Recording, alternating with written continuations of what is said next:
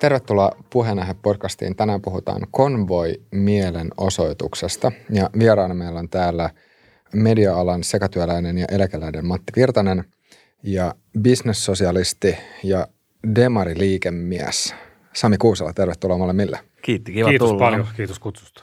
Ää, aloitetaan ihan vielä tästä konvoi-liikkeestä, että mistä tässä oikeastaan pähkinänkuoressa nyt on kysymys ja miten tämä on saanut alkunsa?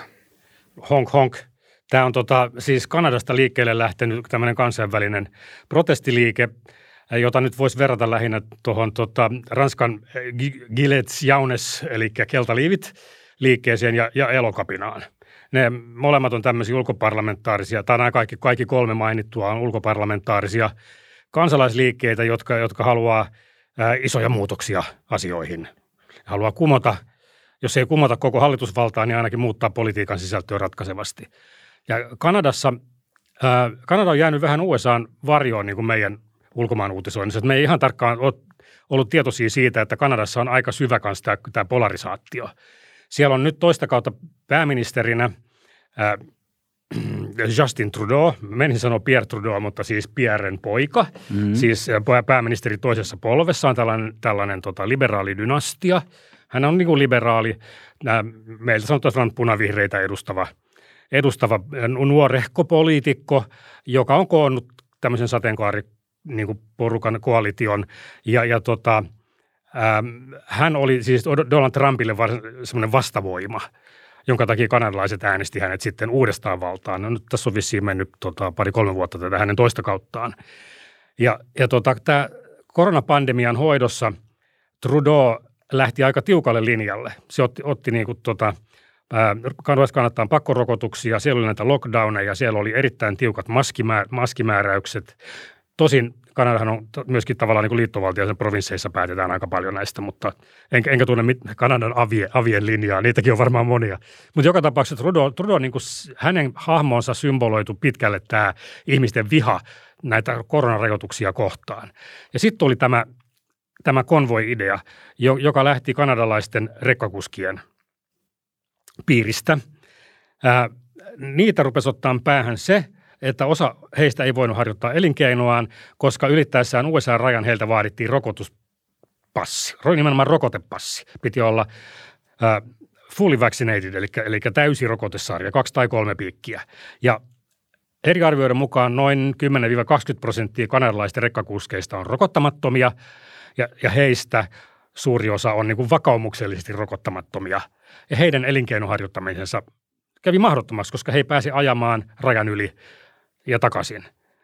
No sit, nämä ei ottanut kuitenkaan sitä huomioon, että eihän ne niin kuin sitten Kanadan hallitusta painostamalla voisi saada muutettua sitä USA-lainsäädäntöä, joka vaatii heiltä rokotepassia. Mutta he halusivat, että ainakin sitten paluumatkalta heille, heiltä ei enää vaadittaisi sitä rokotepassia. joka tapauksessa on tämmöisiä hullunkurisia asioita, jo, joihin tosiaan Kanadan hallitus ei olisi voinut vaikuttaa.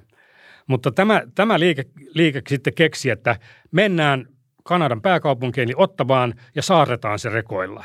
Ja tämä niin kuin, lähti noin niin kuin kulovalkean tavoin tämä idea sai suosiota eri puolilta Kanadaa. Ja kun sanotaan, että eri puolilta Kanadaa, niin se on pikkusen eri asia kuin sanotaan, että eri puolilta Luxemburgia. Sinne tuli siis tuhansien kilometrien päästä porukkaa.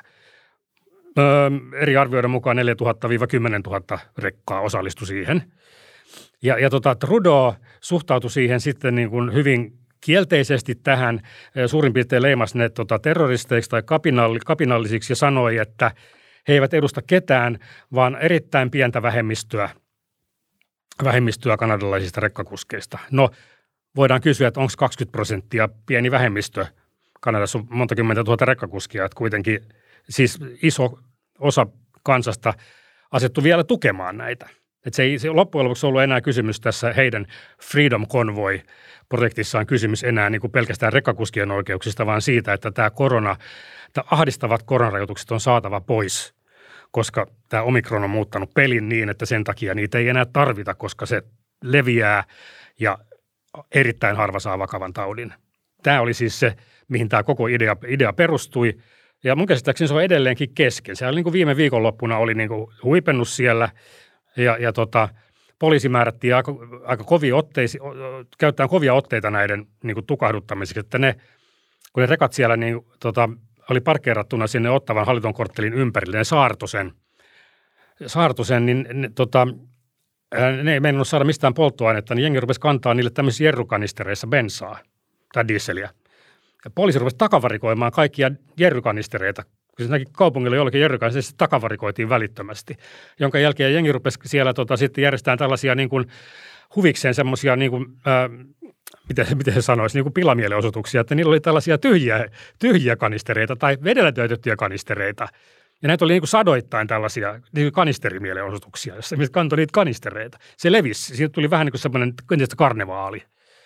Ja, tota, ja, ja pääministeri leimaa nämä niin kuin terroristeiksi ja niin kuin kansakunnan vihollisiksi. Ja voidaan, voi sanoa, että se on aika, aika huono idea. Niin kuin, ja, ja tuo, nämä tietysti vaatinut nämä mielenosoittajat, että hallituksen pitää tulla puhumaan heille, että he haluaa puhua suoraan. Kukaan ei suostu tulemaan. Eli, eli tota, tässä niin – ja jos katsoo, miten Suomen hallitus hoiti esimerkiksi elokapina mielenosoituksen, niin siellähän oli useampikin ministeri meni suoraan puhumaan niille mm. Mielenosoittajille. Tällä tavalla, tällä tavalla pitää tulla niin kuin näitä tuota, tällaista kansalaistottelemattomuutta vastaan, että mennään kyselemään, että mikä, mikä teitä vaivaa, että sanokaa suoraan, mitä mä voin kertoa, mitä mä voin tehdä ja mitä mä en voi tehdä. Okei, mutta internet-aikana – ei ollut ihme, että tämä kanadalaisten idea, sehän oli muutamassa päivässä levinnyt globaaliksi. Tämälaisia samanlaisia oli kaikissa englanninkielisissä maissa, Suomessa, eri puolilla Eurooppaa. En ole mitään tarkkaa kirjanpitoa pitänyt siitä, kuinka paljon ja missä kaikissa maissa oli, mutta, mutta tuota, veikkaisin, että useissa kymmenissä maissa oli vastaavanlaisia mielenosoituksia. Nimenomaan niissä maissa, jo, jo, joissa oli niin kuin kansan syvät rivit kyllästynyt näihin koronarajoituksiin. Se oli se koko homman pointti. Ja tota, vielä, vielä tästä, että tota, siinä mielenosoituksessa oli mukana myös, myös paljon niitä kanadalaisia rekkakuskeja, jotka oli itse rokotettuja. Että he tunnisti sen, että, että tässä on nyt kyse jostain muusta kuin pelkästään tästä piikkipakosta. Ja, ja tota, yksikin, yksikin niiden puhemiehistä niin sanoi yhdessä haastattelussa, että hän oli, oli tota keikalla USAn puolella, hän ajoi siihen raja-asemalle ja tota, hän otti, otti valmiiksi rokotustodistuksen tai rokotupassin näyttääkseen sitä sille USA-puolella olevalle tulivirkailijalle, joka sanoi, että ei tarvitse näyttää, että hän näkee täältä jo, että sut on rokotettu. Ja, sitten, ja tämä niin kuin sitten se, että, että miettikää mitä tapahtuu. Hän on, hän on rokot, rokotettu Kanadassa, hän on Kanadan kansalainen, hän on menossa rokotepassissa kanssa käymään USAssa keikalla, mutta tullimies, USA-lainen tullimies tietää jo, että hänet on rokotettu. Kanadalaisia terveystietoja vuodetaan USAn turvallisuusviranomaisille ilman hänen lupaansa.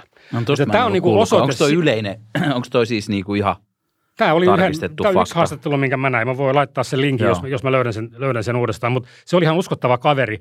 Ja sanoi myös, että tässä on mukana paljon tota, Kanadan auto- ja kuljetusalan työntekijäliiton jäseniä.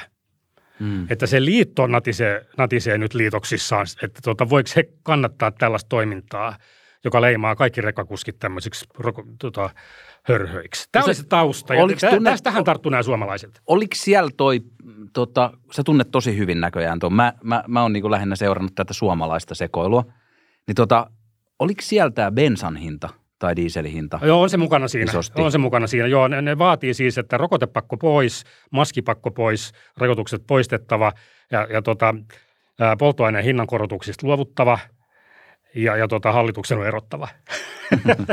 että joo, tämä, tämä viimeinen vaatimus on tietysti kaik, aika crazy, niin. mutta eikä tule missään tapauksessa menemään läpi. Että Kanadahan kuitenkin demokratia, jos valta vaihtuu vaaleissa. Ja, ja tota, tämmöisten kansalaisliikkeiden ei pitäisi niin kuin pilata omaa asiaansa te, esittämään tällaisia niin kuin käsittämättömiä, niin kuin epärealistisia vaatimuksia. Mm. Mikä oli se elokapinankin ongelma, oli se, että he vaativat, että pitää saavuttaa tämä hiilineutraalisuus vuonna 2024, siis niin kuin neljässä vuodessa. Eli what? Mutta tämä, on, tämä oli se tausta ja kanadalaiset tässä näin, niin äh, Justin Trudeau sitten niin on antanut erilaisia haastatteluja, joissa häntä on, häntä on tota, moitittu korruptoituneeksi ja elitin edustajaksi ja, ja tota, kansasta vieraantuneeksi. Ää, erittäin pa- kovaa kielenkäyttöä siellä tota, sosiaalisessa mediassa. Tilanne varmaan paikan päällä saattaa tuntua aika uhkaavalta, jos sä oot töissä esimerkiksi jossain Ottavan hallintokorttelissa ja siinä on 3000 rekkaa sun ympärillä ja ne tööttäilee siellä koko ajan. Onko siitä jotain arvioita, kuinka paljon tähän mielenilmaukseen sitten Kanadassa yhteensä on osallistunut ihmisiä? No, että niitä, jotka oli, oli tuota päätynyt sinne Ottavaan asti, näitähän on ollut siellä niin eri puolilla maata, niin 4000-7000 näitä, rekka, näitä rekkamiehiä ja he, heidän tota, avustajia. Mutta siis tietysti totta kai, joka tulee rekalla, niin se, se mielenosoitus kulkee aika paljon isompi kuin, että jos ne olisi siellä kävellen. Niin Suomessahan ne jätettiin tuonne tonne tuota Helsingin rajalle. Joo. Muutamat rekat, mitkä yritti tulla. Mm. Tämä oli, se, tämä oli se tausta. Mikäli mä, mikäli mä oikein ymmärsin, niin tässä oli hyvin paljon Kanadan sisäpolitiikasta kysymys. Mutta tota, totta kai, en tiedä, onko tota, tämä tilanne nyt muuttumassa. Mutta tämä toi, kiteytti tavallaan sellaisen ilmiön, mikä on ollut tosiaan, tosiaan jo niin kuin poreilu, poreilu pinnan alla pitkään se, että, että sanotaan niin kuin työväenliike ja, ja tota, vasemmisto on menettänyt otteensa tällaisesta osasta – duunariporukoita, jotka on, on tota, villejä vapaita kurittomia, antiautoritäärisiä, helposti ylipuhuttavissa kaikenlaiseen tämmöiseen karnevaali, karnevaalistyyppiseen mekkalointiin. Ja, ja tota, tämmöinen vakavamielinen työväenliike, niin ei kerta kaikkiaan ymmärrä, mitä, nämä, mitä tämä porukka tekee – että tässä on, tota, on vakava peilin katsomisen paikka mun mielestä vasem, vasemmiston johdolla, että, että tota, edustavatko he eliittiä niin voimakkaasti, että he eivät enää halua edes puhua näille. Vai olisiko, olisiko joku mahdollista saada jonkinlainen yhteys tähän, tähän jengiin? Ja sama, sama ongelmahan oli Ranskan presidentillä Macronilla niiden keltaliivien kanssa silloin, mitä siitä on pari-kolme vuotta, kun ne riehu siellä tota champs ja ja tota, rikko ikkunoita ja siellä oli kymmeniä tuhansia ihmisiä niissä keltaliiveissä ja ne, ne vaati, tota, mitä, eikö niilläkin ollut kanssa, että pitää polttoaineen hintoja laskea? Hmm, Muistaakseni. Se, ja joo. Macron taipu sitten. Ensin se leimasi ne huligaaneiksi ja terroristeiksi ja sitten se taipu.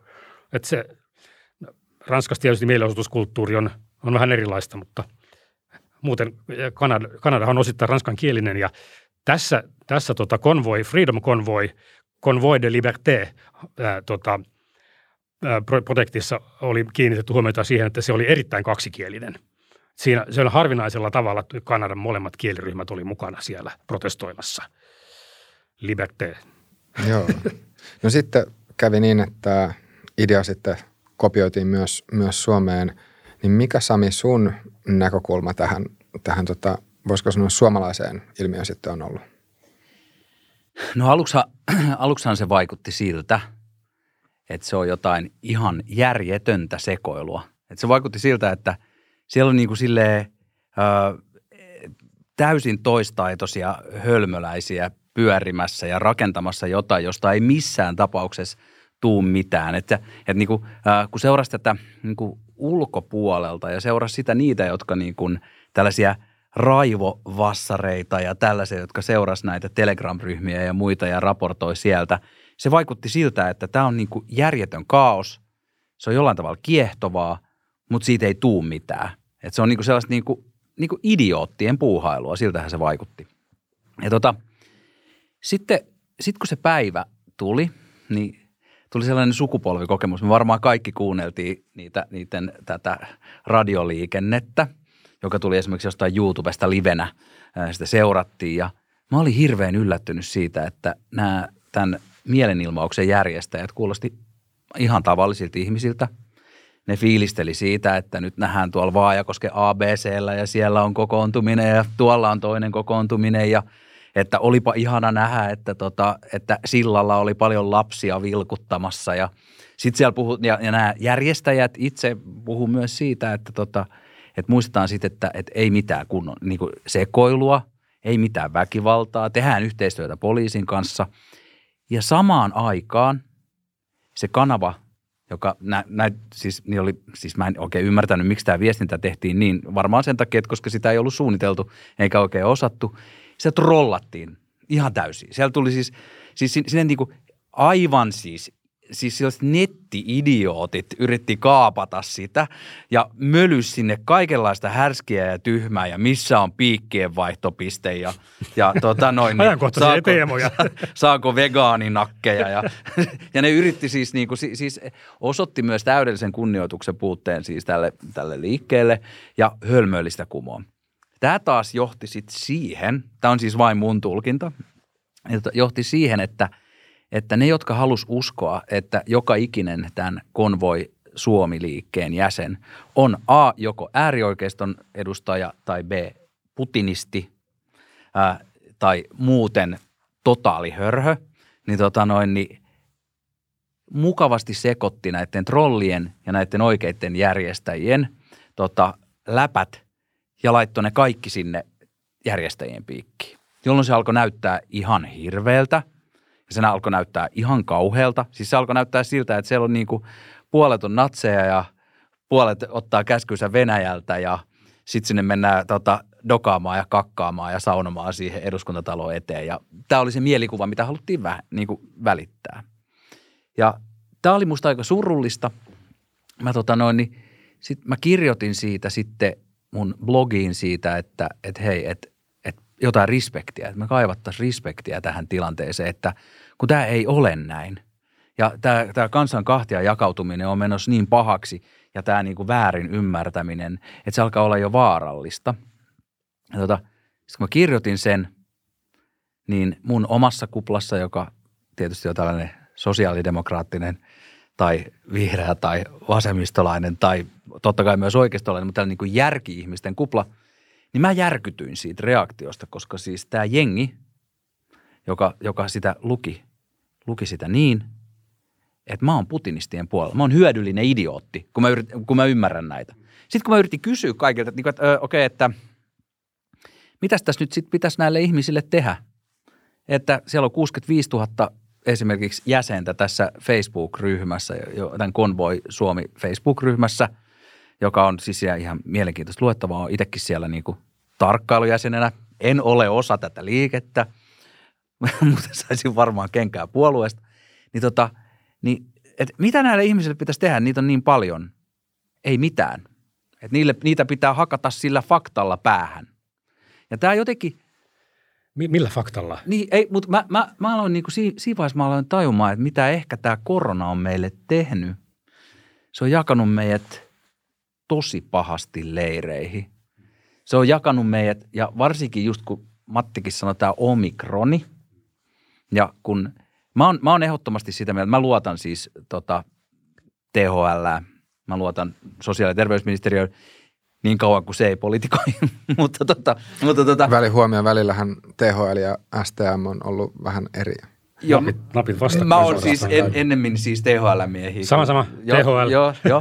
Ja niin tota, niin sitä on, tätä on mun mielestä Suomi on pärjännyt aika hyvin tässä pandemiassa. Me ollaan hoidettu tätä hyvin. Siellä on ollut tietyn tapainen, mä, mä oon seurannut tätä salaliittokuvioa aika paljon. Mä kirjoitin jo 2020 keväällä Hesariin tällaisen, niin kuin mikä, kun yhtäkkiä kaikki järkevätkin tyypit, yhtäkkiä kaiken maailman tota, ö, isojen tota, pörssiyhtiöiden toimarit alkoi kertomaan, että mitä tässä tälle pandemialle pitäisi tehdä ja kaikki meni jotenkin siinä vaiheessa sekaisin. Se oli niin iso poikkeusjuttu. Mistä se kaikki tämä johtuu? Ja niin kuin Suomi on kuitenkin onnistunut hoitaa sen hyvin. Mutta tämä, mikä nyt on käynyt, kun meille tuli helppo virusmuunnos, eli omikron, niin nämä, jotka on koko ajan ajatellut, että meitä kusetetaan, on saanut siitä todistuksen itselleen. Että nyt, että hei, rokotteet ei suojaa, joo, no ei ne hirveästi siltä omikronilta suojaakaan – tämä on pelkkä flunssa, niin se omikroni onkin jo aika lailla pelkkä flunssa ja jne, jolloin niin kuin nyt tämä on niin kuin jotenkin poksahtamassa ja nyt meillä on niin kuin eri, erittäin kova kriisin paikka. Meillä on niin kuin tosi tiukka paikka nyt, että miten me voidaan estää vahvasti kansan kahtia jakautuminen.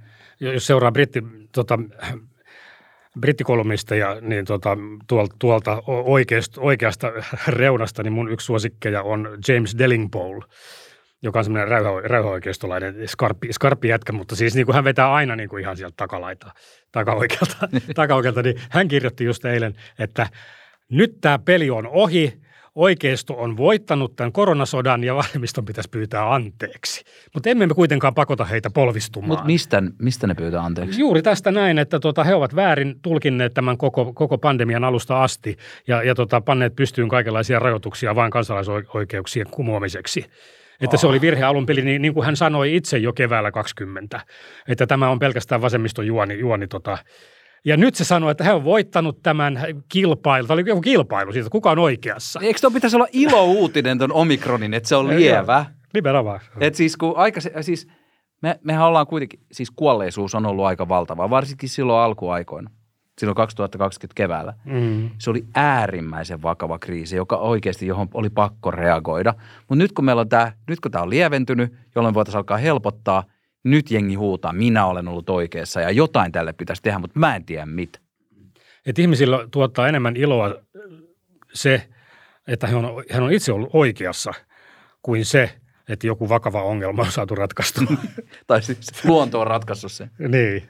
Mutta samahan paljon tuossa ilmastokeskustelussa, en halua tätä viedä sinne sen kummemmin, mutta että, että kaikki, jotka on kovasti kaivautunut juoksuhautoihin ilmastokeskustelussa, niin haluavat enemmän olla oikeassa kuin että ilmastonmuutoksessa tapahtuisi jotain, mikä osoittaisi, että, että tota, ää, kuka on ollut oikeassa. Tärkeintä on se, että minä olen ollut oikeassa et, ja tota, paskat siitä, mitä maailmalle tapahtuu. Tässä on tässä koronassa, silloin kun mä ihan silloin ensimmäisenä keväänä tutustuin tähän ja sitten samalla mä, mä oon sitten jäänyt vähän jumiin näihin salaliitto niin piireihin. Ihan vaan sen takia, mä jo aikoinaan mun Suomen Kuvalehden huppariherra-blogissa mä julistauduin persukuiskaajaksi. Mä, niin kuin sille, että mä, kun mä yhtäkkiä tajusin, että mitä helvettiä, että, että en mä niin kuin tunne oikein perussuomalaisia ja neljäsosa kansasta äänestää niitä, että mulla on niin kuin 3000 tai 2500, 3000 Facebook-kaveria ja JNE ja mä pystyn osoittamaan, että sieltä on julkipersuja kolme. Ja tämä on ihan sairasta – ja mä halusin niin kuin alkaa tutustua siihen, vähän siihen niin kuin maailmaan, siihen ajatukseen, koska kaikkihan eivät ole fasisteja, vaikka osa onkin. Ja tota, mut, eikö ne ole nyt mennyt sinne VKK? mutta tota, mut, niin, mut, mut, mut, mä, ja, niin mä, mä aloin niin tutustua siihen, että mä oon seurannut sitä, niin kuin sitä koko salaliittoskeneä ja kaikkea muuta.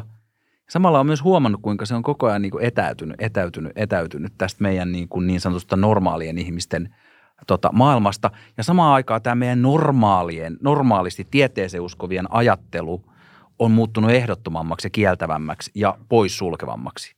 Ja tämä on musta tosi huolestuttavaa. Eikä se ole pelkästään suomalainen ilmiö. Että kyllähän tämä, tämä Joe Rogan kohu, kohu pitkälti kertoo myös siitä, että, että tota, tämä oikeassa olevien eliitin asiantuntijoiden niin kuin konsensus haluaa kieltää erimielisten pääsyn jopa, jopa podcasteihin keskustelemaan, kertomaan, että miksi he, ovat eri, miksi he ovat erimielisiä.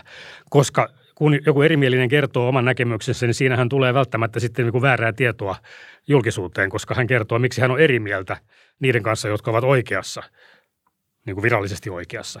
Että, että keskustelu pitää panna poikki siitä, että tota, eikö, eikö tämä Suomessa kuitenkaan ne, niin tota kai, eikä nyt vielä minkään sisällissodan partaalla olla tässä. Ei, mutta mut mun mielestä me ollaan nyt siis, kaivataan kipeästi eheytymistä ja mm. keskustelua ja, ja näiden ihmisten huolen kuulemista. Vaikka ne ihmiset uskois hömppään, vaikka ne ihmiset olisi niin kuin meidän mielestä idiootteja, niin ne on pakko kohdata. Ja, ja tämä on itse asiassa aika jännä, että jos miettii niitä ää, ajatuksia, mitä nyt sitten tässä, tai niitä teemoja, joita tässä konvoissa oli, eli just se, että rajoituksia pois – ja, ja, tota, ää, ja sitten oliko se... Bensahinta alas ja niin, hallituksen pitää erota. Joo, mutta mut jos miettii ihan vaan sitä, että et rajoitukset pois, niin sehän on oikeastaan Suomessa THLn kanta kanssa sitten hyvin pitkälti. Eli se, että, että nyt näistä rajoituksista voitaisiin luopua. Hmm. Että et onko se sitten, että et kuinka, kuinka hörhöä se porukka on, jos, jos Suomessa sitten THL, siis varmasti, varmasti tota, tässä on o, nyanssieroja, eli, eli siis se, että, että siellä – mielenosoituksessakin on sit saattanut olla ihmisiä, jotka ehkä ajattelisivat, että, että nämä, nämä tota, rajoitukset niin missään vaiheessa välttämättä ei ole ollut perusteltu. En tiedä. Mutta mut jos, jos tavallaan niin ajattelee vaan sitä, että mikä se näkökulma tällä hetkellä on, niin onko se sitten kauhean kaukana siitä, mitä Suomen terveysviranomaiset sanoa? Ei, mun mielestä siis TH, THLn tuoreen linjaus, mitä viikon, pari viikon, pari viikon takaa, on, on, on niin kuin, se on niin kuin käytettävissä olevan tutkimustiedon valossa ainoa, ainoa oikea johtopäätös. Ja samaan on päädytty muun muassa Tanskassa. Tanskassa Tanskahan te, oli tässä niin kuin rajoitusten pur, purkajana niin kuin e, ensimmäisten, ensimmäisten joukossa. Ja, ja tota, ei, ei Tanskassa on, on nyt, mä en, en tänään ehtinyt katsoa noita – noita tota, ja sairastavuuslukuja sieltä, sieltä, mutta käsittääkseni tämä omikron-aalto on, on niin kuin asettumassa just niin kuin THL ennakoi, että miltä se näyttää. Mutta koska ne kuolemantapaukset vielä pysyvät aika korkealla, edelleenkin on vissiin niin kuin korkea, mutta, se on, mutta ne on niitä vaikeiden, niitä delta – delta niin kuin häntiä, niitä kuolee niitä vanhuksia. Mutta Joo, mutta ne on myös niitä, että kun joku kuolee johonkin ja siellä sattuu olemaan korona, mutta jos korona on niin kuin valtava iso osa jengistä, Joo. niin sitten se, niin kuin se lasketaan siihen, jos on 30 päivän niin kuin sisä. Et se, et, mutta mutta et, et toikin on jotenkin viestitty, tässä on niin kuin vie, viestitty ihan päin persettä niin kuin tosi moni asia. Tämäkin just tässä on hyvä sanoa tänne, että – kun kaikki nyt tietää, että jossain vaiheessa kaikki saa koronan, niin. eli omikronin niin, tai niin omikronin seuraajan, sen jälkeen kaikki, niin sen jälkeen kaikki korona. kuolleet on koronapotilaita. Niin, niin no about, ei se nyt ihan niin mene, mutta, mutta, mutta siis mutta niin kuitenkin näin, tämä logiikka. Ja, mutta, ja mä, mä niin kuin sillä ymmärrän sen, kun me puhutaan niin kuin kansanterveydestä, niin jossain vaiheessa oli pakko olla myös viranomaisten ja myös ikään kuin järkevien ihmisten pienen, pienimuotoisessa propagandasodassa tätä tällaista tota – täysin hörhö denialisti jengiä kohtaan, koska me tarvittiin riittävä rokotekattavuus. Hmm. Koska nyt kun meillä on rokotekattavuus niin kuin yli 80 prosenttia jo yli 12-vuotiaissa, niin se tarkoittaa silloin sitä, että se, niin me ollaan myös samaan aikaan me ollaan saatu se rokotekattavuus nousee, joka äh, tota, estää vakavaa tautimuotoa tosi hyvin. Ja nyt tuli jotain uusia tutkimuksia, että jopa long covidia. Ja tota, äh, me saa, se, tarvittiin se. Nyt myös tämän ikään kuin tämän järkijengin. Tämän, jos sitten taas niin kuin on moni, joka on hurahtanut, katsoo tuonne tota noin, niin Twitteriin, mikä on aina järkevää, niin tota, katsoo sinne näitä tällaisia niin kuin pahimpia äärilinjan edustajia taas näissä niin kuin sulkutoimissa, jotka haluaisi vieläkin rajoja kiinni ja kaikille ne ankkamaskit päälle ja, ja jotka, jotka, niin kuin, jotka hakee taas toista ääripäätä, jota, niin heitä pidetään taas usein sitten vähän järkevämpinä. Hei, Et, mulle, kun, mulle kävi näin, kun mä, tota, mä tein Alfa TVlle syksyllä tämmöistä tota, haastattelus, haastattelusarjaa. Mä halusin, halusin tehdä yhden, yhden jakson niin, niin tästä tota, just tästä niin kuin, tukahdutta, tukahduttamisideasta, että zero covid, Joo. että miten se, miten se onnistuisi. Joo, se. Ja mä halusin sinne THLn tyypin ja sitten jonkun prominentin tyypin tästä, tästä tota, eroon koronasta liikkeestä. Ja mulla oli jo kontaktit THLssä ja mä kerroin tästä näin ja, ja mä, ja mä nyt vitti sanoa näitä nimiä, mutta sieltä tuli viesti, että he eivät lähde hörhöjen kanssa väittelemään julkisesti, koska se on false balance – se on Just, väärä no niin, se on samalla lailla. Yhtäkkiä, yhtäkkiä nämä Zerocovid-tyypit olikin false balanceissa siellä huuhaa puolella, että THL-viranomaisen ei puhu, suostu puhumaan heidän Ja se oli ihan järkevä teko. Tavallaan, mutta täällä huuhaa puolella, täällä on muun muassa Lasse Lehtonen, yksin tota, diagnostiikkajohtaja. Hänhän on ilmoittanut olevansa näitä, näitä tota, tukahduttajalinjalaisia eroon koronasta. Siellä on, siellä on, siellä on muita, muitakin lääkäreitä ja, ja tota, tutki, tutkijoita, tohtoristason väkeä – että he ovat nyt yhtäkkiä viranomaisen päätöksellä huuhaa porukkaa, joiden kanssa ei voi keskustella julkisesti. False balance. Ja, ja mä niin kuin täysin ymmär, mä ymmärrän sen, että jossain vaiheessa, siinä vaiheessa, kun tilanne oli paha ja piti saada se rokotekattavuus ylös, niin silloin, silloin me tarvittiin myös tätä tällaista ihan niin kuin kunnon taistelua. Että meidän piti, niin kuin, meidän piti taistella just näitä vääriä mielipiteitä vastaan, eli sitä, että älä ota rokotuksia kun onhan se nyt aivan hullua se, mitä nämä rokotekriittiset heittää, rokotekriittiset. Niin tota, että se, se niin kuin, että, että minäkin tunnen 20, jotka on kuollut rokot, rokotteeseen. Ja, ja, ja, ja toi, toi että et, okei, siellä on iso osa, joka uskoo tähän, mutta siellä on myös paljon tätä, jotka on tietyn tapaisella niin kuin valta ja suosiot ripillä. Että mitä hullumman väitteen sä heität – niin sitä, sitä enemmän sä saat sitä, sitä suosioa. Se on Twitterin logiikka. Tässä oli, tässä oli yksi, yksi hahmo, olikohan se nyt eilen, heitti Twitterissä, että minä olen, tämä niin liittyy to- toimittamiseen ja journalismiin, että, että minä olen taustatoimittaja monissa lehdissä ja minulle on annettu tällainen määräys, jossa niin kuin, että en saa puhua kriittisesti koronanhoidosta ja luetteli kaikki tällaiset. Ja oikeasti hän oli ilmeisesti koulutukseltaan joku mielenterveyshoitaja tai jne. No sitten ja sitten sillä tuli ihan hirveä pitkä, että mahtavaa, vihdoinkin joku uskaltaa puhua. Että sitten se oli joku freelance-taustatoimittaja, joka omasta mielestään teki lehtijutut, mutta hänen nimensä ei näy missään. Ja sitten sillä oli valtava uskovien joukko sen perässä.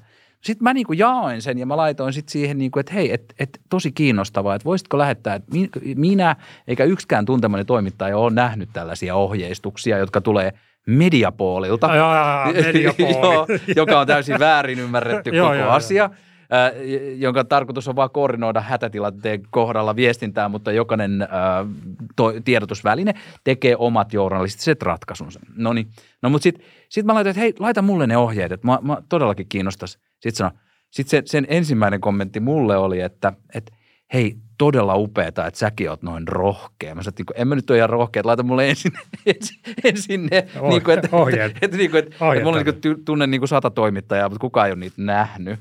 Mutta siis me ollaan niin uskomattomassa ja sitten mä kuvittelen, että toi jäbä esimerkiksi, niin se, se on joko vinksahtanut tai sitten se on sellaisella ripillä, kun sä saat sitä dopamiiniruisketta jokaisesta kehusta, että kuinka sä olet rohkea, vaikka sä oot alun perin valehdellut. Dopamiini vai, vai tota, adrenaliini? Kumpi?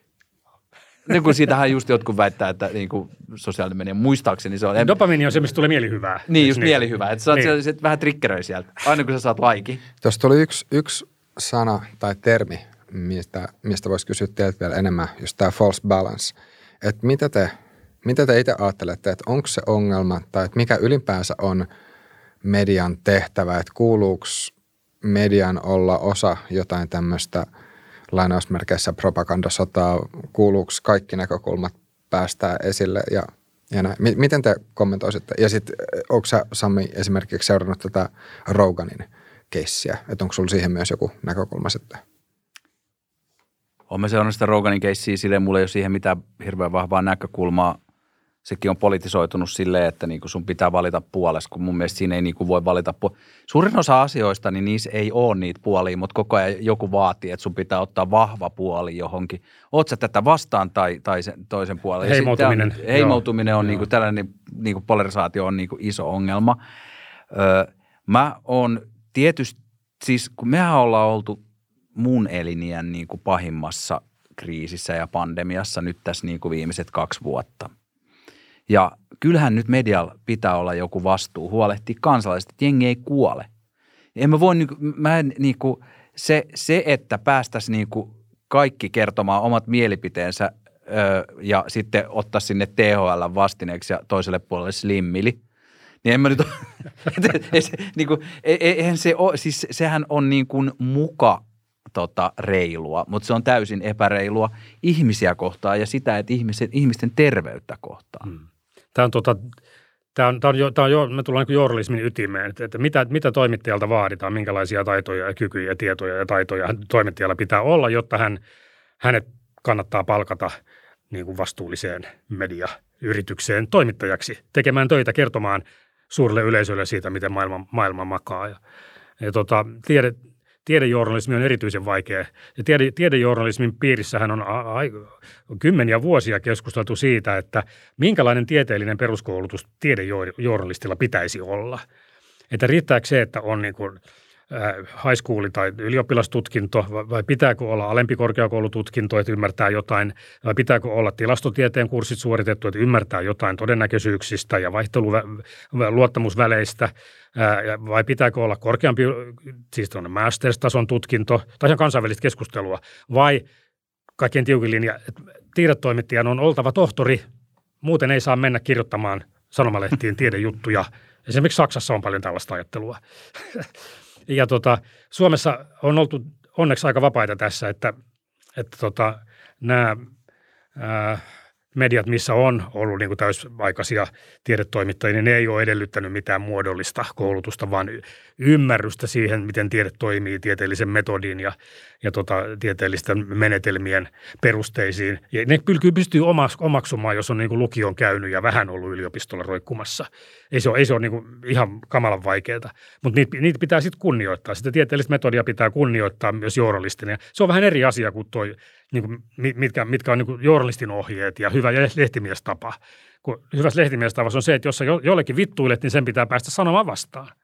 Se 24 pykälä, samanaikainen mm. kuuleminen. Jos joku joutuu kohtuuttoman kritiikin kohteeksi, niin hänelle pitää antaa saman aikaan mahdollisuus vastata. Mun mielestä on ihan hirveätä. Kolumnistina mun mielestä niin aina pitää mennä henkilökohtaisuuksia ja olla vähän epäreilu. Niin, se, mutta sillä tavalla sä saat sun median myytyä. Ei kukaan osta sun tuotetta, ellei sillä ole mitään tällaista kivaa. niin mutta tota taas niin kuin, tieteessä ei ole tällaista tasapuolisuutta niin kuin ollenkaan periaatteessa, vaan siellä vaan niin kuin vahvin argumentti voittaa. Ja, se, ja se, sun pitää niin kuin sit kunnioittaa sitä argumenttia, vaikka se, vaikka se saattaisi kumota jonkun vanhan konsensuksen, niin omalla harkinnalla. Muistan, kun mä olin Hesarissa 80-luvulla, niin oli legendaarinen tiedetoimittaja Risto Varteva, joka oli koulutukseltaan diplomi-insinööri. Ja Risto ymmärsi numeroiden päällä ja se tiesi, miten tiede toimii tuli tämä uutinen kansainvälisestä uutistoimistolta, tämä kylmä fuusio. Fleischmann ja Pons-nimiset tutkijat oli, oli keksinyt, että voidaan saada tällainen fuusioreaktio toimimaan huoneen lämmössä, kun on tällaisia tietynlaisia metalliyhdisteitä, missä oli palladiumia ja jotain tämmöisiä. Ja sitten kun se laitetaan tietynlaiseen kiderakenteeseen, siellä alkaa muodostua automaattisesti huoneen lämmössä energiaa. Et tästä voidaan kehittää tämmöinen ilmainen, päästötön energiaratkaisu koko maailmalle – se, se uutistoimistot, se tuli sieltä niiden yliopistolta, en nyt muista mistä, niin tiedotteena. Sitten se meni uutistoimistolle se tiedote ja kaikki lehdet teki siitä, että, että tota, merkittävä läpimurto energiatutkimuksessa, huoneen lämmössä ilmaista energiaa, maailman energiaongelmat ratkaistavissa pikapuoliin. Risto Varteva oli siellä tota, printerin luona, mihin tuli nämä, nämä teleksillä, silloin tuli nämä uutistoimistojen printit. Risto lukin ja sanoi, että... Maailma oli silloin tämä mustavalkoinen. Tämä, ei muuten, tämä ei muuten voi pitää paikkansa, että Hesari ei kirjoita tästä. Ja toimituspäällikkö vähän ihmetteli, että kai me nyt jotain laitetaan, kun se on kaikilla muillakin. Risto, Risto sanoi, että ei me laiteta, kun se ei, pidä paikka, se ei voi pitää paikkansa. Et tehdään sitten tämmöinen koontijuttu, kun tämä kohu on ohi, niin sitten nähdään. Ja, ja tota, kyllä Hesari sen sitten seurasi mutta ei mennyt siihen lankaan, että olisi ruvennut mainostaa ihmisille ilmasta päästötöntä energiaa. Ja tämä on just niin kuin se, että se tiedetoimittajan pitää olla kriittinen, sen pitää osata kuunnella ja sen pitää olla päästämättä niin kuin läpi selvästi vääriä, virheellisiä väitteitä, tietoja, tiedotteita, tutkimustuloksia. Tässä, tähän koronaan liittyen itse asiassa just sama asia nousi edellisessä jaksossa, mikä kuvattiin tätä ennen, että, että on myös ollut vähän haastava tilanne – sen suhteen, että jos on pyrkinyt arvioimaan, että mikä, mikä tieto on totta, koska just eri, eri terveysviranomaiset myös on saattanut olla eri mieltä keskenään. Ja jos, jos tavallaan katsoo vaikka, että, että mitä, mitä Suomessa THL on viestinyt ulos, mitä esimerkiksi WHO on sanonut tai, mm. tai sitten Euroopan niin. tartuntatautivirasto, niin, niin ei se välttämättä ole ollut sama yhtenäinen viesti. Niin ei Minkä... ole ollut ja sitten se on myös muuttunut koko ajan siinä matkalla, kun on tullut uutta tie, tietoa viruksesta, joka on siis niin kuin kaksi ja puoli vuotta, ehkä voi olla en, mu, muutama vuosi jossain kytenyt, mutta tämä on niin, kuin niin tuore juttu, että sillehän se tiede toimii, että siihen reagoidaan parhaan sen hetkisen tiedon mukaan. Mutta sitten kun se käännetään siihen, että, että, tota noin, niin, että hei, te sanoitte toissa viikolla eri lailla, te olette kusettajia, kun just sen takia ne, e, se ei ole se tiedemaailma, ei ole kusettaja, kun se kyseenalaistaa jatkuvasti se... omaa tekemistään, omia johtopäätöksiään, jolloin siinä on se ehkä se joka yksi isoimpia trikkeröijiä, jotka heittää sitten sinne kaninkoloon jengiä, koska on niin vaikea faktat muuttuvat. Joo, ja sitten on vaikea ymmärtää, että faktat muuttuu. Joo, se, on, se on niin kuin intuition vastaista. Eihän se voi olla nyt näin, kun se oli kaksi viikkoa sitten noin. Niin, et, ja, ja se on ihan ymmärrettävää, että jos, jos, jos et et ole niin kuin perehtynyt tähän tällaiseen tieteelliseen metodiin, niin sit, su, sit sut on helppo joku, joka sitten joko puhtain, tota, puhtain niin kuin aikomuksin – sanoo, että hei, tämä on tällä väärin ja tämä on, tässä on oltava joku kusetus takana. Se on täysin ymmärrettävä. Joku voi oikeasti olla sitä mieltä. Ja sitten on paljon näitä hyväksikäyttäjiä, jotka siis haluaa ottaa, muu, niin kuin, haluaa niin kuin pelleillä tätä asiaa sillä lailla kumoa ja sotkea tätä pakkaa. Samalla kuin konvoissa kävi. Että siellä niin kuin alettiin sitten, kaikki, kaikki näki siinä hyvän sauman, kun se oli huonosti järjestetty tämä Suomen konvoi. niin ne näki siinä hyvän sauman, että oli sinne, sit sinne menee niinku, sinne menee sitten niinku fasisteja ja sinne menee sitten sitä sun tätä ja sinne menee niinku, äh, tämä tota, Leveli-podcast menee sinne niinku ottamaan sitä koko tilannetta haltuun ja megafonin kanssa kiihottamaan ihmisiä ja pitämään puheita jolloin se yhtäkkiä tämä, niin kuin, että kaikki, jotka ikinä pystyy tuollaisesta kansanliikkeestä hyötymään, niin ne alkaa hyötyä siitä ja niille ei ole enää niin puhtaat motiivit. Mm. Ja silloin, se, niin kuin, silloin tämä soppa on valmis ja sitten se sellainen tavallinen ihminen, joka yrittää ymmärtää, mistä se on kysymys, alkaa tuntea kauheasti sitä ö, epäluuloa, ö, pelkoa, ahdistusta, mikä tämä tilanne on. Samaan aikaan tältä ihmiseltä viedään mahdollisuus tehdä duuni. Samaan aikaan sitten viedään se, että se yhtäkkiä joku viranomainen sanoo, että sä et saa mennä duuniin. Sitten se alkaa miettiä omaa perhettä, mistä mä saan fyrkkaa. Sitten kun se ei saa rahaa, sitten sitä alkaa harmittaa. Sitten se niinku heittää jonkun, vaikka sosiaalisessa mediassa heittää jonkun kriittisen, rokotekriittisen läpän, koska on ahdistunut esimerkiksi. Yhtäkkiä tulee paremmin pärjäävien joukko, joka sanoo, että sä oot saatana putinisti, rasisti, sä oot vaarallinen ihminen ja sut pitää sulkea ulos tästä systeemistä. Ja tämä on ehkä se logiikka, joka helposti radikalisoi ihmisiä ja joka saattaa johtaa melkoiseen juopaan meidän yhteiskunnassa nyt tällä hetkellä. Joo, mutta se on täysin niin kuin arvomatonta, että minne se, minne se juopa niin kuin asettuu, kun – Tässähän oli sellainen sauma, mä, mä arvelin, että okei, no nyt Ano Turtiainen käyttää tätä konvoita hyväkseen varmaan ja, ja tästä tulee niin kuin VKK-puolueelle hieno demonstraatio ja nämä kaikki sitten ilmoittaa äänestävänsä VKKta ja, ja tota vallankumouksen puolesta. Ää, ei. Ano Turtiainen ei, ei tota, tajunnut tätä. Sen, hänen mielestä oli ulkomailta masinoitu masinoitu juttu ja hän, hän ei isänmaallisena halunnut sellaiseen lähteä ja sitä paitsi kun Jumala puhuu hänelle, niin hän ei voi, kun Jumala ei ole antanut käskyä. Niin teillä joku, mä en mä tarkkaan niin, muista, siis mikä varmaan se on. on se, että koska kun hän on kaikessa oikeassa ja hän on joku sellainen megapäällikkö omasta mielestään, niin jos on joku asia, joka on hänen kontrollissaan, Joo. niin eihän se, eihän se voi niinku, hän, se, hän ei niinku lähde tuollaisiin hömpötyksiin mukaan, josta hän ei niinku jota hän ei voi ohjata ehkä. Mutta ei, ei, haluta, ei me haluta nyt puhuta. Ei puhuta, ei, ei, ei unohtaa koko, mä pelkään sitä. Joo. Se, se voi voi saada turpiin. Toi on jotenkin ihanaa, että toimit, toimittajat pelkää kansanedustajaa väkivaltaa. Hmm. Joo, mutta tämä on, tota, tämä on todella, todella tota iso, iso ongelma tämä, että tiede, tiede ja politiikka ja journalismi, kaikki noudattaa vähän erilaista logiikkaa. Ja, ja tota, sitten kansan pitäisi ymmärtää niin kuin on the go, eli tuosta vaan, että tänään joku näistä palasista on muuttunut vähän toiseen asentoon.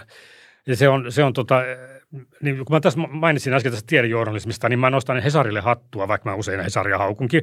Ja sen takia, kun mä oon ollut siellä töissä aikaisemmin, niin mulla on vähän kanttiakin. Ää, mutta tota, Kaikkihan haukkuu, niin kuin, kaikki joo, tuota joo, haukkuu joo. omaa toimi. Hy, hyvä, hyvä median tunnistaa siinä, joo. että ne ihmiset, jotka on siellä töissä tai on ollut siellä töissä, niin haukkuu sitä. Joo, mutta Hesarille mä nostan hattua siitä, että vaikka niillä oli tätä, tätä tota, vähän tätä tällaista niin kuin, korona-alarmismia vähän ehkä vähän liikaakin jossain vaiheessa, niin, niin Hesarin Annikka Mutanen, heidän kokenut tiedetoimittajansa, kirjoitti just pari viikkoa sitten just tämän tarinan auki, että nyt Omikron on muuttanut pelin säännöt.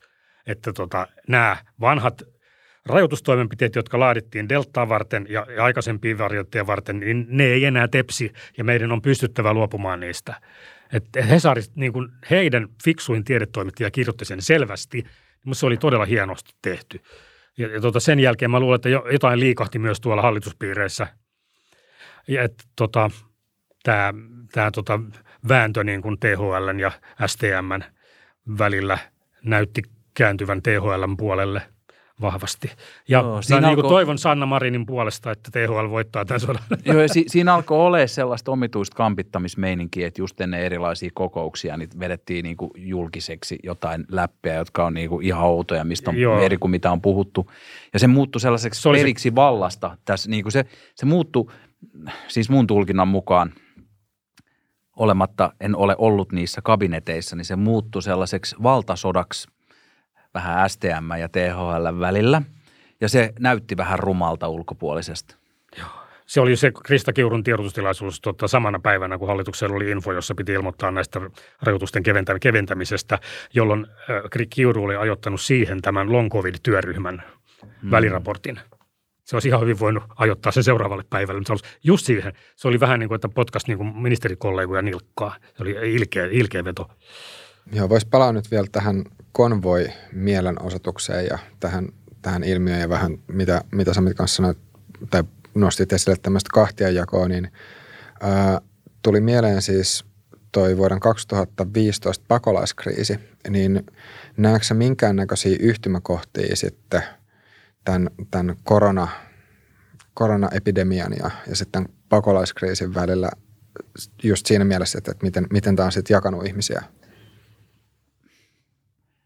Mä luulen, että media on oppinut siitä pakolaiskriisistä ja siitä uutisoinnista, koska silloin oli, oltiin melko puhdas tota, mielisiä kaikenlaisissa asioissa, että, että, että itse asiassa tällainen – kauheita mä alan kuulostaa kohta, että mä menen sinne konvoihin riehumaan, mutta siis sillä, että mutta et, et, siinä vaiheessa niin kuin kaikenlainen kritiikki ö, esimerkiksi niin kuin näiden maahantulijoiden, moti- siis mä itse kannatan siis sitä, että kuka tahansa voi lähteä etsiä onnea jostain muusta maasta ja, ja mä, mä kannatan sitä siis niin kuin mahdollisimman avoimia rajoja ja jne.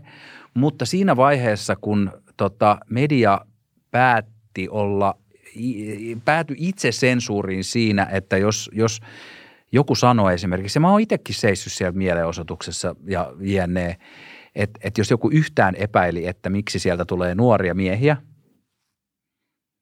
ja että millä motiiveilla ne on, että onko ne varmasti nyt kidutettuja ja hädänalaisia, niin oli heti rasisti.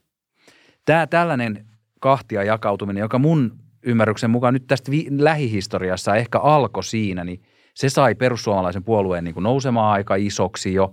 Koska se oli muuten silloin jo hallituksessa, kun tämä pakolaiskriisi alkoi. Niin, mutta sitten se kuitenkin jotenkin vahvisti sitä, ja se vahvisti, se sai ylipäätään sitä maahanmuuttovastaisuuden nousemaan, koska siellä on sitten jälkikäteen kyllä, kyllä.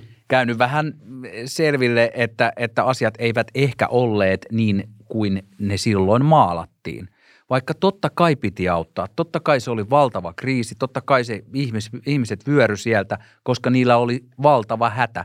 Ei kukaan, niin lähde, niin kuin, ei kukaan nyt lähde sille ilman erityistä syytä johonkin niin kuin välimerelle hukkumaan. Sehän on ihan kamalaa. Kyllä siellä on vahvat, vahvat taustat pitää olla siellä, mutta me puhuttiin vähän liian sinisilmäisesti, jolloin se kääntyi vähän tätä tällaista länsimaista Siin, suvaitsevaisuutta ja toisten auttamista vastaan. Siinä toteutui just tämä niin sanottu ääripäistyminen, josta mä kirjoitin siinä ääripäät kirjassa toissa vuonna, että tota, ää, kun keskustelu lähti tosi nopeasti kierroksille, niin yhtäkkiä alkoi kuulua kaikkein voimakkaimmin kaksi vaatimusta. Rajat kiinni ja sitten rajat auki. Joo. Ja kumpi, kumpi sä oot? Kumpi, kumpa sä kannatat? Rajat, Joo. auki vaan rajat kiinni. Joo, sä oot joko rasisti tai suvakki. Joo. Sitten, Silloin sitten, me keksittiin nämä termit, su, suvakki-termi keksittiin Joo. silloin. Sitten, ja sitten tota, ää, to, toinen, mistä ääripäistyminen näkyy, oli tämä NATO-keskustelu. Ja toi Niinistöhän sanoi maanpuolustuskurssipuheessaan vuonna 2017, että NATO-keskustelussa alkaa olla kaksi ääripäätä. Että ne, joiden mielestä NATOon ei saa liittyä koskaan, ja ne, joiden mielestä siihen pitää liittyä huomenna. Että et ei, ei ole mitään harmaata aluetta. Ja, ja nyt sitten tämä korona, korona tota mä pelkäsin, että, että tämä jakaa kansan niin kuin sel, selkeästi kahtia, että toiset haluaa tiukkoja, tiukkoja rajoituksia niin kuin maailman tappiin ja toiset haluaa välittömästi kaikista luopumista. Vähän sellaista tässä on ollut ja nyt tämä viime aikoina oireilu nyt niin kuin toisen pintaan, että tämä kahtiajako on oikeasti olemassa, vaikka tietysti nämä – nämä konvoilaiset on kyllä niin kuin a, a, aika pieni vähemmistö, Mut, mutta tota, pitää, pitää ottaa kuitenkin selville, että ketä ne on ja mitä niillä on asioita. Ja, ja se viheliäisyys on siinä just, että miten tämä omikron on muuttanut tämän. Se viheliäisyys on, että yhtäkkiä niin kuin ne, jotka on ollut koko ajan rokotteita vastaan, niin kuvittelee, että niistä ei ole mitään hyötyä. Ja se on ihan tyhmä, tyhmä ajatus. Ja sitten taas toisaalta tämä tällainen niin kuin ne, jotka hakkaa siellä tieteellä päähän – Mua vähän on musta myös huolestuttavaa, siis tämä liittyy myös vähän tähän Joe Roganiin, tämä liittyy ylipäätänsä tällaiseen sanan, sanan niin kuin vapauteen, joka on jotenkin, sekin on niin kuin tällaisen laita-oikeiston kaappaama termi. Sitä, jotenkin, jotenkin sitä, että, että niin kuin jos, jos meidän, niin kuin, meidän sananvapautta puolustaa niin kuin Pouppolo, niin se on jotenkin musta surullista, koska se pitäisi olla varsinkin niin kuin vasemmisto-intellektuaali. En nyt osoita itteen, niin vahingossa osoitin, mutta vas, olen kuitenkin vähän vassari kuitenkin.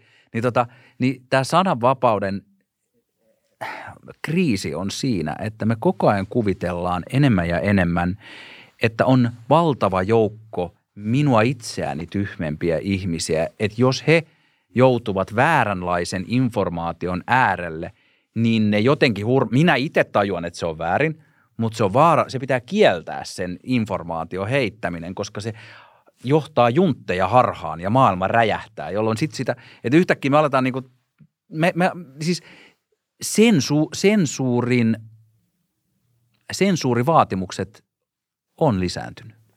Hmm. Ja mä en Siinä... esimerkiksi Joe Roganista, mä laitoin siis, tästäkin mä sain vihat niskoille, että tämä on niin tosi huono niin kuin, tota, huono demari. Huono demari. Niin, demari. Mä laitoin just se, että, että tästä tota, Joe Rogan jutusta, että en mä halua, että kukaan muusikko päättää, että mitä mä voin kuunnella podcasteista. Et siis sille, että, se, että, niin kuin, että ei, voi, ei voida alistua tällaiselle. Siis tässä on nyt tapahtumassa tällainen puhdas mielisyyden, puhdas henkisyyden. Siinä on, ja sitten kun siinä on vielä oikeasti hyvät tarkoitukset. Ei nämä ihmiset, millään puolella ihmiset ei ole pahoja.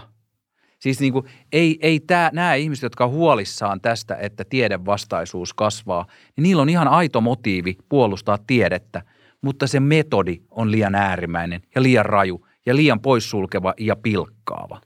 Tässä on vähän niin kuin tämmöinen, miten sanotaan, ironiaa siinä, että tämä kaikkein äh, autoritäärisin tiede, tiedepuolue tai sen kannattajat ei kaikki näytä itsekään ymmärtävän mikä, mikä on tieteellinen metodi ja, ja miten tiede tavallaan hapuilee, Mitä eteenpäin, hapuilee pimeässä eteenpäin.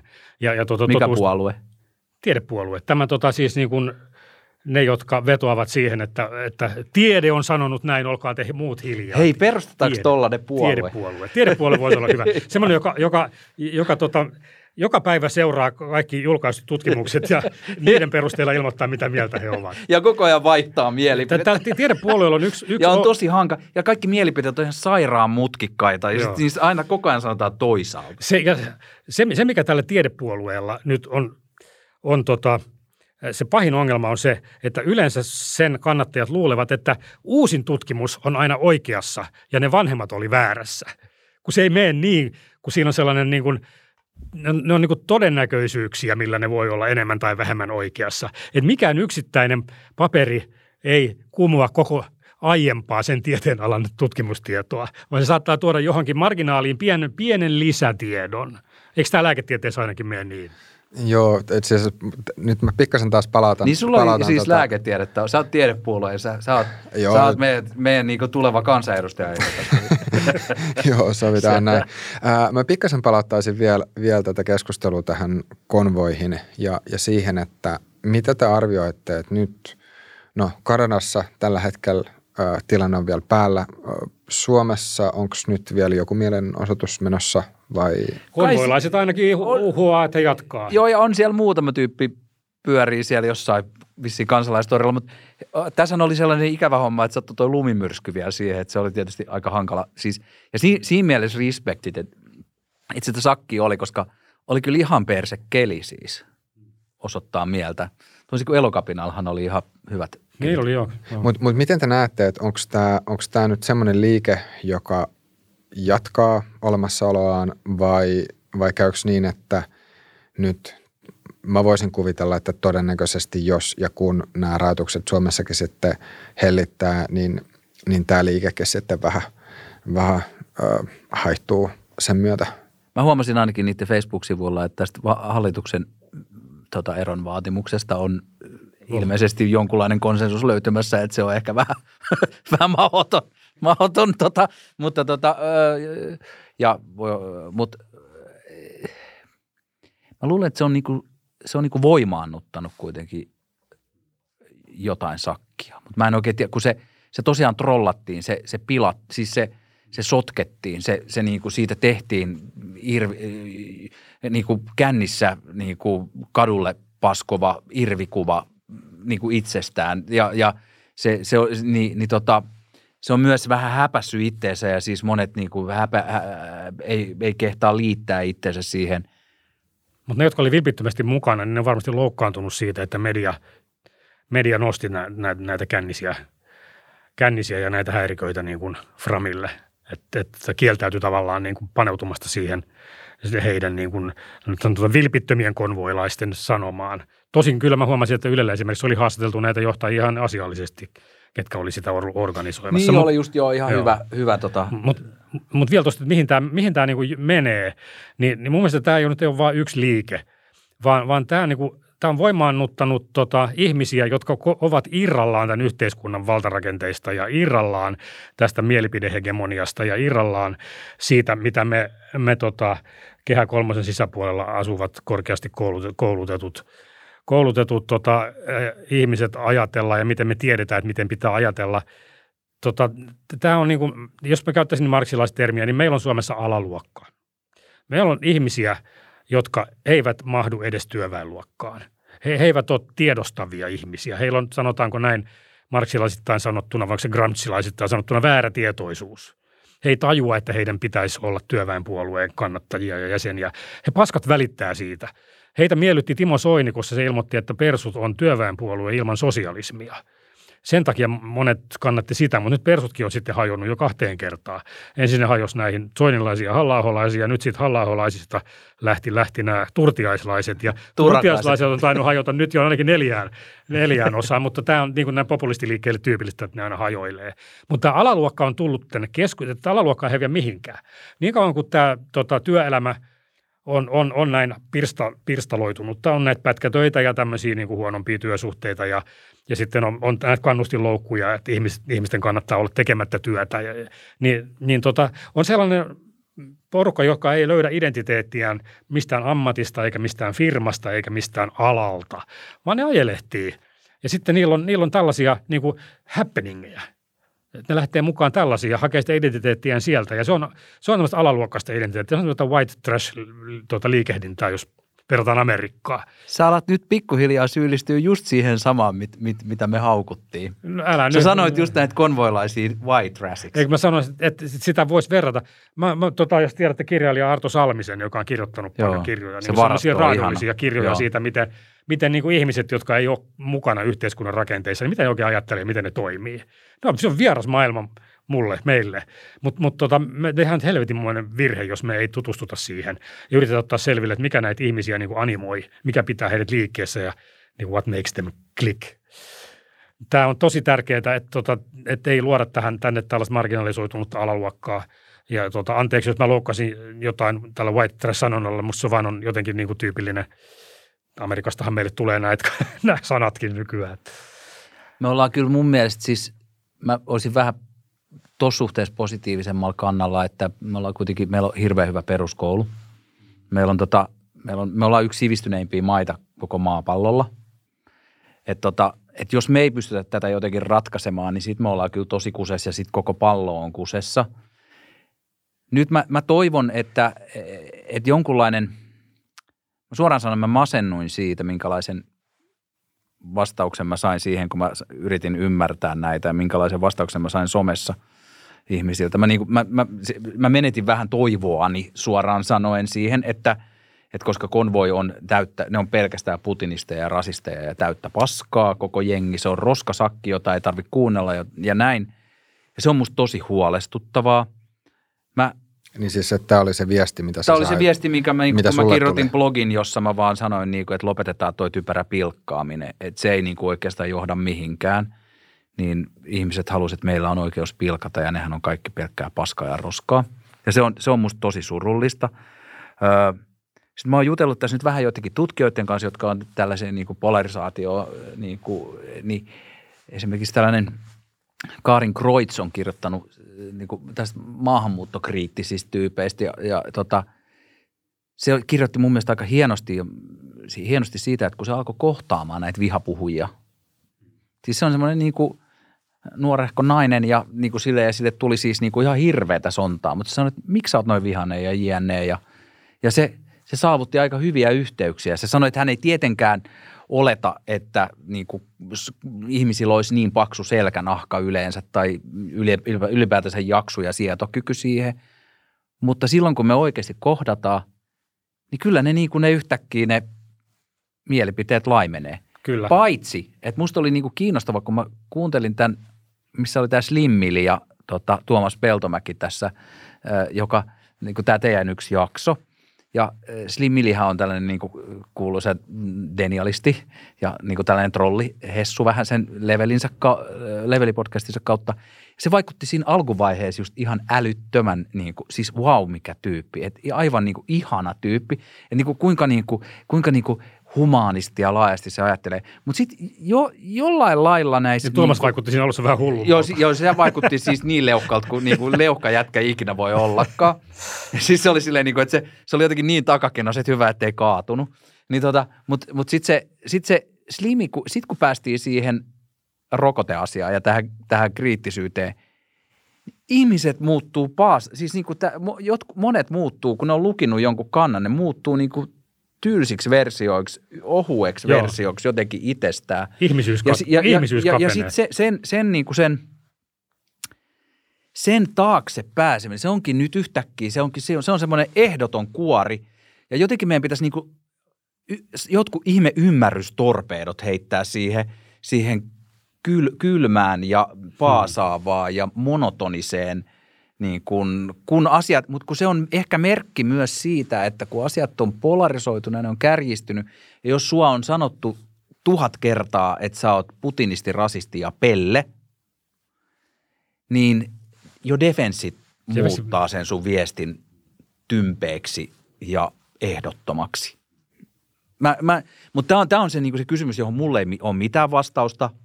Tuossa yksi, yksi sellainen kysymys heräsi mieleen, että, ää, tai termi, mitä käytit tämä denialisti, niin mitä te ajattelette siitä, että mitä se oikeastaan tarkoittaa? Et, et jos ajatellaan, että se, se juontaa juurensa tässä deny-sanasta kieltää, niin mitä siinä Deniali, kielletään? No denialisti on ihminen, joka kiistää jonkun asian. Ja, ja tota, sitä käytetään yleensä pejoratiivisessa merkityksessä semmoisesta ihmisestä, joka kiistää jonkun asian, jonka enemmistö hyväksyy tai josta enemmistö on samaa mieltä. Mm. Ja, ja tota, se on varmaan, en tiedä onko se alun perin jostain uskontotieteestä tai teologiasta peräisin, että jos kiistää jonkun tietyn Jumalan olemassaolo, niin se on denialisti sen suhteen esimerkiksi. Kun mä oon katsonut tuota Vikings-sarjaa, niin kuin Vikingeillä oli nämä Torit ja Odinit ja, ja Frey, Freyjat ja muut, niin tota, sitten nämä kristityt kiistinen, ne, oli niin denialisteja niiden Jumalan suhteen, ja nämä oli denialisteja sitten tämän kristittyjen Jumalan suhteen. Mutta mut tota, siis tästä tuli poliittisesti ladattu sana silloin 70-luvulla, kun ää, kun tota, nämä holokaustin, holokaustin revisionistit sai, sai tota kirjoja julkaistua englanninkielisessä maailmassa. Ää, mä en muista Eli siis kielsi, että Joo, juutalaisten, juutalaisten joukkomurhaa olisi ju, tapahtunut. Juutalaisten kansanmurhan niin kuin tämän standardin narratiivin kiistäminen. Joo. Että ei tapettu juutalaisia järjestelmällisesti, ja jos tapettiinkin, niin ei tapettu ainakaan kuutta miljoonaa, ja jos tapettiin, niin ei tapettu ainakaan kaasulla, ja ei varmaan tapettu ainakaan niin paljon siellä, tota, siellä Katynin metsässä puolalaisia, ja ei tapettu sitä, ja natsit ei ollut niin pahoja kuin väitetään. Tämä oli se, se, niin kuin se, se denialismin kierre, okay. joka, joka tota, herätti paljon, paljon niin kuin – hämmästystä, että miten tämmöisiä kirjoja julkaistaan ja vakavasti otettavia tutkijoita, jotka oli tämmöiseen ääri, ääritulkintaan sitten niin kuin viehtyneitä. Että et, tota, okei, tapettiinko 5 vai 6 miljoonaa juutalaisia. Se, niin onko tuommoinen kysymys mielekäs, mutta kun se politisoidaan, niin se on yhtäkkiä aivan maailman tärkein kysymys. Ja sitten sen jälkeen tämä denialismisana on levinnyt muihin, muille aloille, että jos sä oot eri mieltä jostain – jostain yleisesti hyväksytystä ja niin käsityksestä, niin sä oot sitten denialisti sen suhteen. Ja se denialismi ei tarkoittakaan sitä, että sä oot niin hyvä kyseenalaistaja tai, tai vähän niin kuin toisinajattelija, vaan sä oot niin kuin vaan yksinkertaisesti tyhmä ja väärässä ja huono ihminen. Joo, se on, sehän on, että no tässähän oli – Musta toi Sami Miettinen, joka on ollut vissiin teilläkin täällä vieraana joskus, niin se keksi mulle, kun mä kirjoitin joskus, mä päätoimitin Image-lehden, jossa mä niin kuin haukuin vähän tämän tekoälybuumin – niin se keksi mulle termin, että mä oon tekoälydenialisti. Ah. se oli musta niin kuin nerokas tällainen tota, spinnaussana. Mutta siis tässä koronassa, koronassahan se nyt on sitä, että, että denialisti on se, joka ö, kiistää ö, yleisesti kon, tieteen konsensuksen niin kuin sen hetkisen niin kuin ajatuksen Kutaan... koronan hoidosta ja ylipäätänsä siitä viruksesta. Niin kuin musta tuntuu, että tässä on silleen voi sanoa, että moni tai että tässä on monia tasoja. Että et voi ajatella, että yksi, yksi taso on se, että uskooko, että onko tämmöistä virusta ylipäänsä olemassa. Että sitten on varmaan joitakin ihmisiä, jotka saattaa ajatella, että, että mitään koronavirusta oikeasti ei ole olemassakaan. Sitten voi olla joitain ihmisiä, jotka ajattelee, että, että no joo, kyllä tämmöinen virus on olemassa, mutta se ei ole sitten lähellekään semmoinen kuin mitä on kerrottu. Ja sitten voi olla jotkut, jotka ehkä ajattelee, että kyllä se on olemassa ja se on semmoinen, mitä, mitä siitä sanotaan, mutta sitten ne Uh, mutta sitten esimerkiksi niin, että no, niin kuin rokotteiden suhteen ei välttämättä kerrottaisikaan totuutta. No sitten voi olla joitakin, jotka ajattelee, että no kyllä itse asiassa virus on olemassa ja, ja tota, rokotteetkin toimii, mutta rajoitustoimet esimerkiksi ei välttämättä ole mielekkäitä. No, tai, tai näin, että, että tässä on niin kuin – Joo, ja mitä äärimmäisyyksiin me mennään, niin sitä helpommin sä saat sen denialistin leiman. Joo, joo, totta kai. Ja, ja se on musta niinku, sit se on niinku, sit siihen on otettu vielä tämä putinisti ja rasisti. Eli on, poimitaan siis... Jos ei mitään poimita, muuta keksitä, niin Venäjä on syyllinen. Niin, ja, poimit, ja, ja tämä siis, moni varmaan nyt haukkuu mua sitten tällaiseksi hyödylliseksi idiootiksi Mä kans. Joo, se mä, mä oon siis, en mä tiedä, onko mä hyödyllinen, mä oon ainakin idiot. Niin, tota, niin, niin, niin tota, se oli musta kiinnostavaa, kun on tällainen avoin tilannehuone-niminen salaliittoteoreetikoiden ryhmä Facebookissa, joka on hyvin aktiivinen ja ollut koko ajan erittäin kriittinen ja denialistinen tämän koronan hoidon suhteen ja aika monen muunkin suhteen. Sitten on tällainen niin kuin, tutkija Niko Pyrhänen, joka on siis tutkinut aika siis vuosia tätä salaliittohommaa ja – Mä haastelin sitä silloin aikoinaan artikkelikin ja muuta. Ja, ja siinä oli silloin, kun tämä yleinen narratiivi on se, että, että suurin osa salaliittotyypeistä on siis Venäjän marionetteja. Siis se on se semmoinen, se on sellainen niin kuin, se, se, sellaisen väitteen voi heittää ja saa paljon nyökyttelyjä osas, ja kukaan ei vaadi sulta konkreettisia niin, todisteita. Niin, niin tota, Niko sanoi, että, että ei se, sieltä, esimerkiksi sieltä, se on törmännyt siinä ryhmässä, jos on tuhansia jäseniä, niin yhteen selkeästi trolliin, joka vastasi liian nopeasti ja jolla oli liian geneeriset kuvat ja jne. Ja toi, että jos me niinku, se, se on musta ehkä yksi sellainen kohta, mihin meidän pitäisi tarttua. Meidän pitäisi tarttua siihen, että me ei leimata niin kuin saatanasta seuraavaksi, eli putinistiksi ihmistä, joka epäilee. Se on, se on musta – se on, siitä voitaisiin vaikka lähteä. Erittäin hyvä, erittäin hyvä tavoite. Vielä tuosta, tuosta omikronista ja denialismista, niin kun mä rupesin mm, uteliaisuutta, niin oikeasti kuuntelemaan, mitä se Ano Turtiainen puhuu. Niin, niin tota, siltä joku kysyisi, joku kysyisi, tai mainitsi sen omikronin tästä, mutta ei ole mitään omikronia olemassakaan, sinut on harhaa johdettu. Tämä on räkätauti, tämä on tavallinen flunssa. Sun pitää tota... Se, se, se on, se, siinä me mun mielestä meni, se on denialismia, että sä kiistät sen viruksen olemassaolon. Joo, se on kyllä äärimmäistä.